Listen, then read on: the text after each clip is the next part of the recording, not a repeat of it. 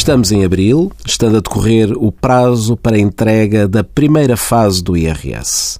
Em maio, iniciar-se-á a segunda fase de entrega do IRS. Para os especialistas, esta informação não traz nada de novo. Já para os não especialistas, continuam a chegar-nos dúvidas.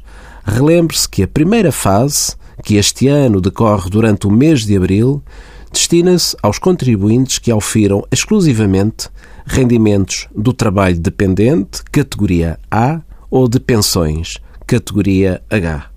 A segunda fase, que este ano decorrerá durante o mês de maio, destina-se aos restantes casos.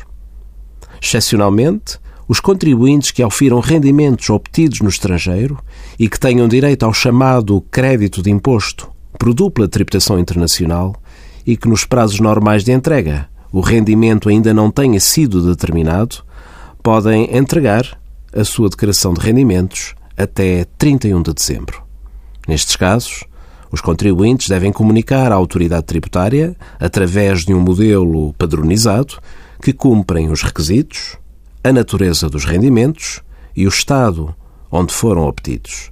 Esta comunicação tem igualmente prazos, devendo ser efetuada nos prazos normais a que aludimos, abril ou maio, consoante o caso. Envie as suas dúvidas para conselhofiscal.tsf.occ.pt.